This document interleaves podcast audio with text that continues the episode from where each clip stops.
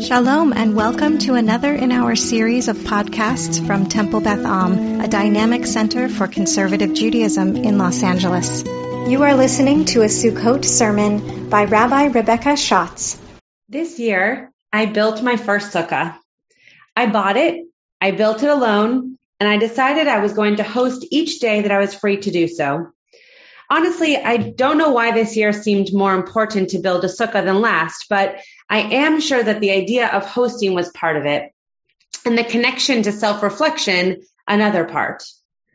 The first topic in our halacha class, my first semester of rabbinical school, was Hilchot Sukkah. How to build, what to build, when to eat, how much to eat, etc., etc. I remember the topic well because it was my introduction into halacha, which turned into my favorite subject, but also because it introduced the concept of strict law created for spiritual and ritual significance. What do I mean? Surely Shabbat and Kashrut have similar connections. Yes, true, but Sukkot builds a structure that mandates a certain amount of stability while still permeable and vulnerable. So the laws of Sukkot seem to be metaphorically teaching us the secrets of the human soul.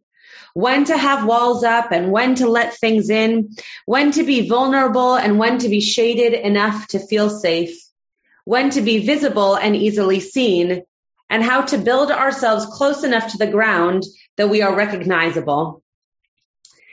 Siman 631 of Hilchot Sukkah and the Shulchan Aruch, our main code of Jewish law, compiled by Yosef Karo in the 16th century, discuss, discusses shade versus sun.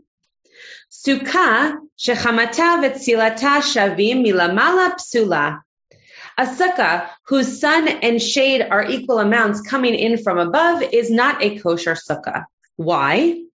Because a sukkah needs to have more shade than sun.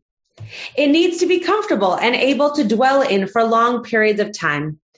However, if from below, meaning the place where you sit, the shade and sun are equal, that's fine. And a kosher sukkah. The halacha continues. Derech hasikuch lihiyot kal kadesh yir'u mimenu hakochavim gedolim. Haita me'uva kamin beit afalpi she'en hakochavim nir'im mitochak shera. It is preferred that the schach be light enough that you can see the big stars easily. However, if the schach is thick like the roof of a house, even if you cannot see the stars from inside, it is valid. It is preferred that we be able to see that which is around us, permeable, visible, and noticed, but not necessary. There needs to be some covering, but that covering cannot be too exposing or too restricting to what is around us. The Rama, Rabbi Moshe Isserles, who's also referred to as the gloss, the Ashkenazi opinion on Yosef Karo's Sephardic law, comments that every sukkah is going to have holes. They just cannot be large enough that your head or body can fit through. Each sukkah is going to have holes, cracks, spots of exposure, but they cannot be too big and it is better if they are not closed completely. We too have imperfections, gaps. Some may even call them flaws in our souls. But as long as they don't take over, they're merely present and provide uniqueness. Balance is an important part of sharing ourselves. Knowing how much light to shine and when to step back. Knowing how many stories to tell or when to keep some things private knowing how to see the stars but not be overly exposed to the sun. Sukkah shehi gvoha me'esrim amat. A sukkah that is taller than 20 amot, which is about 32 feet, we think, is invalid. This might seem obvious as 32 feet is quite tall and as our rabbi's comment feels more like and needs to be built more like a permanent structure if it has that much height to it. However, the Mishnah Berurah, Rabbi Yisrael Meir Kagan's 19th century commentary on the Orach Chaim section of the Shulchan Aruch, teaches that it is also because if you sit in a 32 foot sukkah, it's harder to see through the schach or maybe even notice the roofing at all. If we put up walls that are too high, we are unable to take them down easily or even see what is beyond our own boundaries. We know from the laws of Shabbat that the boundaries are important, that personal versus public space is designated to be separate for good reason. However, too often we put up personal walls that reach so high that others do not know how to get in. We need to keep our Sukkot at a reasonable height so that the barriers, barriers of our soul can be easily removed and we can let in the elements of life around us. Interestingly, the Shulchan Aruch also has a minimum on height, needing the sukkah to be taller than 10 tefachim, about three feet. So we must have some walls, some boundaries, some ways of protecting ourselves, but the happy medium of not too high allows our Sukkot and our soul Sukkot to be vulnerable to the world around us. On Rosh Hashanah, we enter God's home, God's palace, and approach our ultimate parent as this is me. Between Rosh Hashanah and Yom Kippur, we work to figure out how that version of self needs repair, reevaluation, repentance, love, care, and inward apology. The gates close and we are elated to have done this work and exhausted to begin the work ahead of us. So Sukkot mimics our current selves.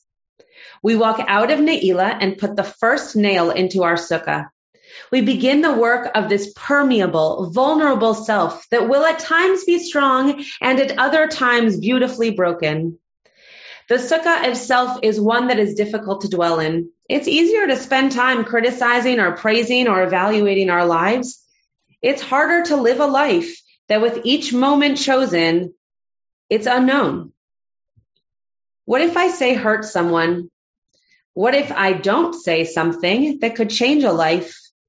What if I'm too scared to do that and miss out on an opportunity? What if I stay too high above and never let people see through to my slivers of light? What if I'm too shaded and my light cannot shine through? What if my walls are up too high and people do not feel I'm accessible? One last piece of halacha. Ketzad mitzvat yeshiva besukah she'yeh ochel Veshoteh ve'yashen u'metayel V'dar b'sukkah kol shiv'at hayamim bein beyom uvein balayla kederach shehu dar beveto bishar yamot hashana. Caro asks, what is the mitzvah of sitting in the sukkah? It is to dwell in it, to drink, sleep, lounge, to live in the sukkah all seven days, day and night, just as one would live in their home the rest of the days of the week. So this halacha is reminding us that we need to leave that which is sturdy, comfortable, and known and venture into the questions of life, the what ifs, the hard conversations, the moments of tochecha, of rebuke of ourselves and of others. We do not enter our Sukkot unarmored. We make the sukkah comfortable with our fine dishes and linens and even mugs, Caro writes. We bring our security blankets to face the moments that can make us scared, but we have to walk in into those fragile spaces. Lashev basuka. Sit inside and truly dwell in the permeability of life's moments and vulnerability of life's experiences. Sukkot might be the hardest holiday. As opposed to Yom Kippur or Rosh Hashanah, we are commanded to be happy and celebrate, and yet we are being reborn into versions of ourselves that should scare us in the best of ways. We should each be thinking about the ways we're changing, the chances we now have motivation to take, the things we have courage to say, the vulnerabilities we are willing to share, the hearts we are working to safely crack open. We decorate our Sukkot to remind ourselves that a permeable, impermanent, shaky, ever withering, sometimes uncomfortable structure is worth recognizing as beautiful because that is who we are and we deserve to beautify our souls and our lives. And sometimes that takes being commanded to find the happiness, finding the grounding in the shaky foundation, finding the slivers of light in the shade, finding comfort in dwelling within the walls of vulnerability. You have been listening to another in our series of podcasts from Temple Beth Am, a dynamic center for conservative Judaism in Los Angeles. If you enjoy these podcasts, we invite you to write a review on the Apple Podcast site or wherever you get your podcasts. For more information about Temple Beth Am Los Angeles, go to tbala.org.